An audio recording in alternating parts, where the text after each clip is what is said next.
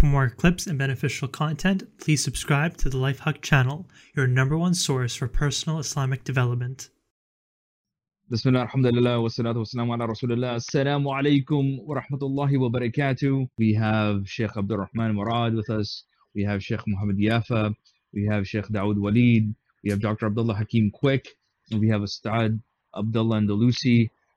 One of the trends that I have seen is that uh, as a whole, generally speaking, our our communities uh, aren't as healthy in terms of their relationships with one another. So there's been a, a little bit of, I, I, would say, disintegration of the uh, the community in and of itself in terms of its relationships. There's a little bit more individualism. People, I think, maybe because of the lifestyle as well and modern society as it's progressed, we don't have that level of uh, you know camaraderie, brotherhood, sisterhood, uh, you know, knowing one another and so forth. And one of the relationships that I want to highlight is the relationship between the people of ilm and the general people. And the reason why I say this is that oftentimes when you talk to people of knowledge, such as yourself, um, it's easy uh, to you know almost get insulated from what a lot of the uh, problems that uh, you know people or issues or thoughts that you know the, the general congregation have. Like they're not going to come to you and say hey like uh, i'm having doubts in this fundamental aspect of islam and then you find out hey wait a minute like there's a whole generation of people coming up with this and i never knew this to address it right? So i think one of the relationships that we have is like there's almost like this disconnect with Ahlul Ilm and the Jama'ah. And, uh, you know, because of that, uh, you know, sometimes I feel that the people of knowledge, they sometimes don't have their finger on the pulse of like all the different fitan that is affecting people. Like, you know, if you talk to, you know, certain people after khutbahs and you say, hey, did that, was that khutbah relevant to you? It's like, you know, they're not talking about any of the problems I'm facing right now. You know what I mean? So do you feel that there is a disconnect between like, or maybe how's your relationship? Because you're all uh, involved leaders in your community. Do you feel that uh, you're approachable? Uh, you have the pulse, like you you have the the relationship infrastructure in place. That you have a good pulse of what's going on within the community. And also, do you feel that there's a good connection between you and the general community, or do you feel that there's this disconnect is occurring and it's becoming worse. So I wanted to just throw that out there and yeah, I mean, one of the things I, I wanted to get straight in our yeah. discussion because we started with dawah. Yes. And, um, there's a difference between dawah and islah. Yes, yes. Dawah is the calling of non-Muslims, of people who are not Muslims, mm. with all of Islam, inviting them to Islam. Mm. And what are the terms of inviting people to Islam? Islah uh, is more repairing Muslims. Mm. So these are sort of like two different um, areas. Yes. Sometimes, sometimes they sort of you know come together because when you're doing dawah, uh, there may be another group of Muslims, you know, who have another ideology, and so you, your community problem, you know, then you know comes into your dawah. But mm. if, if we talk about pure dawah, you know, and, and if we try yes. to get the du'at back to, to real dawah, you know, mm. in a sense, then you know this is an area we can we can discuss. As, yes. as, far as that that question is concerned, though, but I will just comment briefly on this, and, mm. and that is that um when when I came into Islam, Alhamdulillah, um, I came in out of a activist movement. I, I was mm. part of the Black awareness struggle in America. Um, I was a draft dodger. I came to Canada as a political refugee. You know, so when, when I came into Islam, I came out of a grassroots movement. Mm. And, and, so that was an orientation for me. And when, when I went to Medina and studied there and then came back, I still had that orientation uh, in terms of relating to the people. So I would structure, you know, my talks based on that.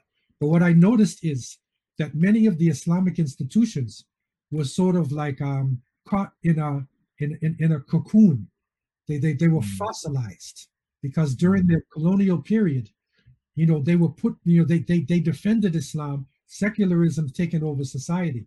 and they sort of got fossilized and lost in the cocoon. So, so they were inward looking, not outward looking. And suddenly, when the trend comes where ulama are needed, you have inward looking people who are asked to, you know, to talk about the, the, the outward problems, and they're just not prepared for it.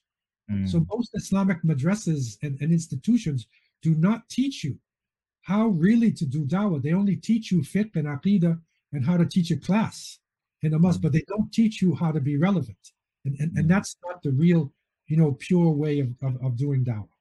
Mm. I see you sh- uh, shaking uh, in acknowledgement, uh, Sheikh Abdul Rahman. Uh, what are your thoughts I, on that? I, I know I completely agree with uh, Dr. Abdullah. Definitely, Subhanallah. But as you were speaking about, you know, the uh, the gap between the ulama, the let's say the khutaba, the uh, mm. people of knowledge, and the general public within each community, I don't want people to think that this is something that's only happened during our time now. This has happened actually in the past. Mm-hmm. And subhanAllah, as you were saying what you were saying, uh, a, a, passage from a book that I read a while back um, for the writer Assam al-Ra'i, he spoke of the condition of Al-Andalus before it collapsed. Okay. Mm. So he said that, you know, uh, in those, uh, the annals of history and the uh, passages that he brought forth, which were quite interesting, he said that the khutaba, during the time when the Muslims needed da'wah the most, were in deep debate among themselves. So just picture a khatib of one masjid attacking a different khatib from a different masjid, and the debate was on how you should move your finger in a tashahhud during the salah. So hmm. that was the ongoing debate. Although Muslims needed, you know, no doubt, far more than this. People were in the midst of haram, falling apart. There was no connection between the ulama and the mashayikh and the general public. So this is something that happened in the past. And it usually does occur when Muslims are distant from their faith. Yani, subhanAllah. And I see the same thing today as well, where, like Dr. Abdullah mentioned, that people are like in, in a cocoon state. Yes, I agree with that 100%, subhanAllah. And we have to kind of crack out of that shell and, you know, uh, educate the people, first and foremost, how to give da'wah and what to prioritize. Because you might get, you might have someone, a graduate from university who comes out, mashallah, tabarakallah, has a good grasp on the aqidah and other aspects of the fiqh but when they come to give da'wah, they have no ability in giving that da'wah practically. And they may hmm. do more damage than they do islah among the people, subhanAllah, by giving, you know, yani you have to have hikmah when you give that da'wah. And they would not have that in that early stage with the, you know, they call it taishus shabab, where they have that sudden urge to kind of give whatever they have into, they can damage, you know, quite hmm. greatly when they kind of give da'wah in that state, Allah understand. And, and that's, I think, you know what I, where I was going with this is that many of the people who are giving dawah, say for example, you have you just had Islam Awareness Week for uh, you know you were part of this uh, effort. Uh, you know we we were we've been able to establish uh, a type of almost uh, alumni support for uh, for many MSAs, but you will see many people who do get involved in dawah at the MSA level are connected to no sources of knowledge, and that has a significant uh, effect hmm. on how they represent Islam. So they will be talking about Islam, uh, the, you know, whether it's to to non-Muslims or amongst themselves, without any ilm or there's a lot of like corruption in the dawah. Some of the issues that you were mentioning, uh, Sheikh Dawood, or you know, uh, Ustad Abdullah, when you're talking about the right-wing Muslim talking to a left-wing Muslim. You know, I gave a lecture uh, maybe a year and a half, two years ago, where uh, you know somebody was analyzing my lecture through these type of politics. Oh, it seems like you know what you're saying has a lot of right wing connotations, and I and I'm not referring to any right wing. I'm just talking Quran and Sunnah and Hadith, and it's like now they're looking at it through that particular lens. So that's you know uh, my concern, and I look because I'm looking towards getting this for us to identify this problem of connecting like with yourselves uh, with you know people locally uh, within like we have imams shuyukh people of ilm. But like there's not that connection. I was just because i was trying to analyze it. I'm like okay you're sending these people to give da'wah the youth whether they're getting involved in activism. But there's no like connection to sources of ilm or especially people of ilm. You know what i mean? You just want a person taking books and interpreting on their own uh, necessarily. Uh, Sheikh, uh, you know, Muhammad, what are your thoughts on that?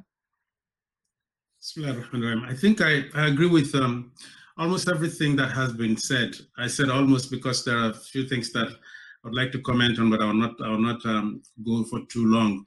Mm. I will just take my own context here in Halifax, Nova Scotia. And I'm, I'm, looking at the imams as you were asking that question. My brain was going all around the masajid and the people who are doing work here. Um, um, the, the problem is not solved, but I, I must say uh, maybe 90% of the ai who are here, alhamdulillah, have started realizing that it's not only about vision, it's about the process of reaching that vision. Because when when when you speak, when you listen to powerful speakers about Islam, talking to our youth, for example, trying, trying to give Islam, like the Sheikh said, to our youth, because there's a lot of doubts, there's a lot of um, uh, uh, faith crisis, like uh, uh Ustaz Abdullah mentioned, but you're just telling them the vision, you're telling them how dunya is not the it's not the Darul Maqam, not place to stay, it's about, about Akhirah and so on. But you don't tell them how what's the process. How do I avoid Nike taking uh, taking over me? How do I avoid the uh, the, the, the, the, the rap uh, culture taking over me? You don't sit with them, you don't talk to them. That mm-hmm. really alienates people, whether they are youth or not. So I see a, a, lot of activities are going on in the masajid here, and people are trying to connect to the youth, and the youth are feeling uh, uh, a sense of um, uh, comfort to ask. And um, the and the general Muslim um, uh, uh, uh, populace as as well. So the connection is is very important. I, Dalhousie University, for example, which has a Muslim student association, which you know, Dr. Said, um, every now and then so I was involved in reviving it. It was dead completely. Uh, mm. I'm not the one who involved uh, revived it completely, but I was involved in it. I, I, I encouraged them at the khutbah uh, so many times, and then one of the professors who was also um, who was a youth uh, brought everybody together, and they started reviving it. They are every now and then calling one imam to talk to them about their issues. They feel that level of comfort, and I think that's very uh, that's very important. Uh, we have not reached everyone, but that's very important. Before I, before I leave the, the, uh, the, the, conversation, I just want to make a little bit of difference between the general asabiya that um, uh, Ustaz Abdullah Andalusi pointed out and the irqiyya, which is racism. The two are different. The two are not the same. Because once you move as a black person, you are sold already. The experiences are different. This it's another level that we need to, to look after to look after. The Sahabi who, who talked to Bilal about his mother could not have said that to any white Arab because Rasulullah he treated that differently. So I just want us to understand this because I have seen people take Shahada in the masjid, white and black, and ask them about their experiences. You see their experiences and even the way they are received is different. So the two experiences, that's what there is an extra layer on that. I just want to make that clear. And we have seen that emerge in our even MSAs in Canada here, where Black students wanted to form a special coalition because they feel that the way they are treated in the in, in, in the other, they feel, whether that is correct or not, but that's the way they feel, that they are not accepted as others are. And it has almost led to fitna, to the point that I saw some very strong uh, uh, vision, visionary Muslim brothers saying, hey, something is falling apart here, let's catch it. So um, I just wanted to put that out there as well, because we are only as strong as the weakest link of us. So we have to look at ourselves globally. Those are just two, my comments here, Sheikh. Sheikh Dawood, uh, you know, what are your comments uh, in regards to this uh, um, to what I described in terms of, um, and I think maybe you can even answer it in terms of uh, relation to your your lecture on Malcolm X, like you know, being a man of the people. That's powerful. Like you know, people feel so close. And do we have our people of knowledge? Like if you look at Rasul Sallallahu Alaihi Wasallam, uh, how many narrations do we have? He's eating with the Sahaba. Uh, he's he's digging. He's working with the Sahaba. He's suffering with them. He's fighting with. You know what I mean? Like, um, do you do you, do you feel that there's a disconnect? And you know, if so, uh, you know, how do we get over that? Okay, so two things. Um, perhaps in some communities there's more disconnects than others. It depends on what Mm. community. So it's not uh, each each uh, jama or each center. There may be uh, some different dynamics that are going on as far as disconnect. Um, one thing I would say is, in, as far as some du'at, not all, but as far as some du'at, and I don't think this is a, a, a, true characteristic of a of a real alim or of the ulama, but um, sometimes uh, people who we would loosely call the awam or the generality feel that they can't approach certain scholars or shuyukh because the scholar himself may give off hints or a whiff of arrogance, right? Mm. So I, I think back to the saying all the time of of Umar ibn al-Khattab, and I mean he was one of the he's one of the most knowledgeable. As a matter of fact, amongst the Sahaba, there are different ranks, and some of them were fuqaha, like Abdullah ibn Mas'ud and Abdullah ibn Abbas and Ali ibn Abi mm-hmm. Talib, and Umar ibn Khattab was one of those people. And Qala Umar, Man Qala ana alim, fahwa jahil. Whoever says about themselves, I'm an I'm an alim, I'm a scholar, he's an ignoramus. Right? Mm. So so this relates to a spiritual state right? So everything just isn't about aqidah and fiqh. It's also there's a third dimension, right? We have Mm. Islam, Iman, and ihsan, and this relates to the Mm. tazkiyah and the spiritual development, right? And and this isn't isn't just for the for the for the ammi. This is for the sheikh too, right? They're- so this is for everyone, right? And this goes to my second point when we're talking about uh, dawah and this type of ta'atuf or empathy that has to be had for the people who are being called, right? I had a, um, mashallah, this um, Pakistani uh, brother elder here. He he he moved here to the uh, to the city of Detroit in 1975, and he said to me once, this is back in the 90s. He posed as a rhetorical question. He said, um, "How can you give to a dawah?" Excuse me. He said, "How can you give dawah to a people that you don't love their humanity?" And I and I sat and thought about that, right? Because you know, who are we giving dawah to? And as you mentioned, uh, are we willing to even sit with people on their terms? As Sheikh uh, Quick uh, Hafidhullah Ta'ala used to go in the streets and sit with people on their terms and interact and deal with the people, right? Uh, Mm. do we think we're too good to sit with certain people? Rasulullah sallallahu alaihi wasallam sat with Ahlul Sufa, right, in the ver- in the veranda and the homeless Muslims and sat with them, right, and, and and they all were different. You had Salman al Farsi, right, Persian, and Bilal al Habashi, people from different backgrounds.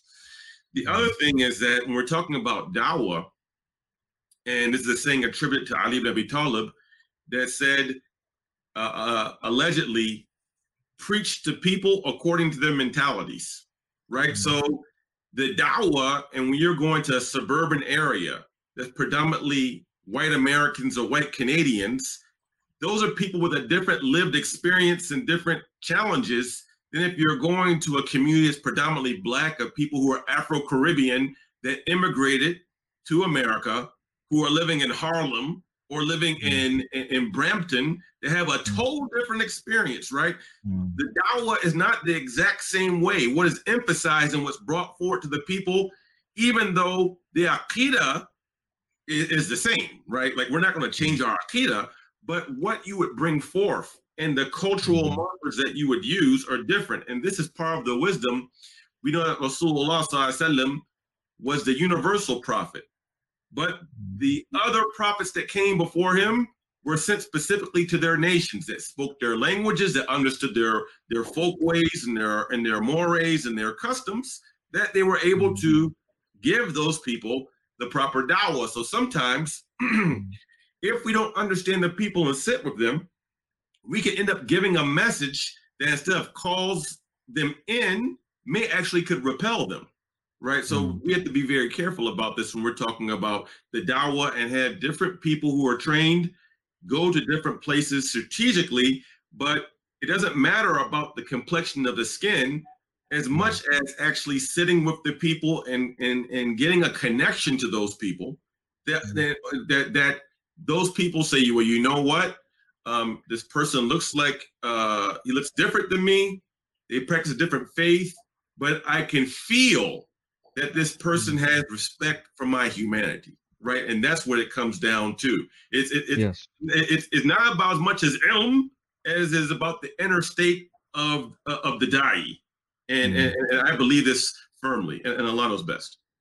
You know, uh, I've experienced, you know, when you're talking about, you know, some of these uh, du'at that are not approachable or, you know, they uh, they don't unfortunately have the ability maybe to connect to the to the general people on a personal level. Maybe their lectures are very powerful and they can connect through people through their lectures, but that is, I, I believe, a very important uh, that um, that real connection that you have on that uh, humanity level. There's this one, I'm not going to mention the name, but somebody who's very famous on the Dawa scene. I remember, uh, you know, after one of the programs, I said, you know, the the brothers who've been uh, and you know sisters working so hard, uh, you know, on this Dawa event, and um, you know we, you know, they want to, to spend some time with you. We're going to bring you for some dinner, right? And this brother was like, you know, I don't really want to do it. I don't want to like. I, I really don't like, uh, you know, um, you know, hanging out with people. you know what I mean? And mm-hmm. I felt like, man, that's such a negative thing to say. Like, here are these people that are working so hard for the dawa. If even if you don't say personally, like sometimes you'll bear, you know, people, you know, different personalities that may not be pleasurable to hang out with, but you're doing it for the sake of Allah. subhanahu wa ta'ala Here's a person sacrificing time, energy, uh, you know, for the sake of Allah subhanahu wa ta'ala if my words and presence have a positive effect, maybe I can be there. I can, you know, do something to uplift them, especially core people. Like, uh, you know, many of you know, Dr. Quick, you know, when you're like a worker, when you're a foot soldier, that's a thankless job. You know what I mean? The speaker sometimes gets all the accolades. What's a thankless job organizing, fundraising, cleaning up afterwards, you know, all of those different things. And to have somebody like a sheikh uh, or somebody who's looked out upon as a learned speaker, you know, say to you, hey, let me hang out with you, let me break some bread with you. That could mean the world to you. I've seen people leave the dawah because of their personal interactions with, you know, certain speakers. So that that relationship makes an, a, like a tremendous impact. For more clips and beneficial content, please subscribe to the Lifehawk channel, your number one source for personal Islamic development. Do I feel that the New York police are providing enough protection or do I have to have protection of my own? I look for protection from Allah.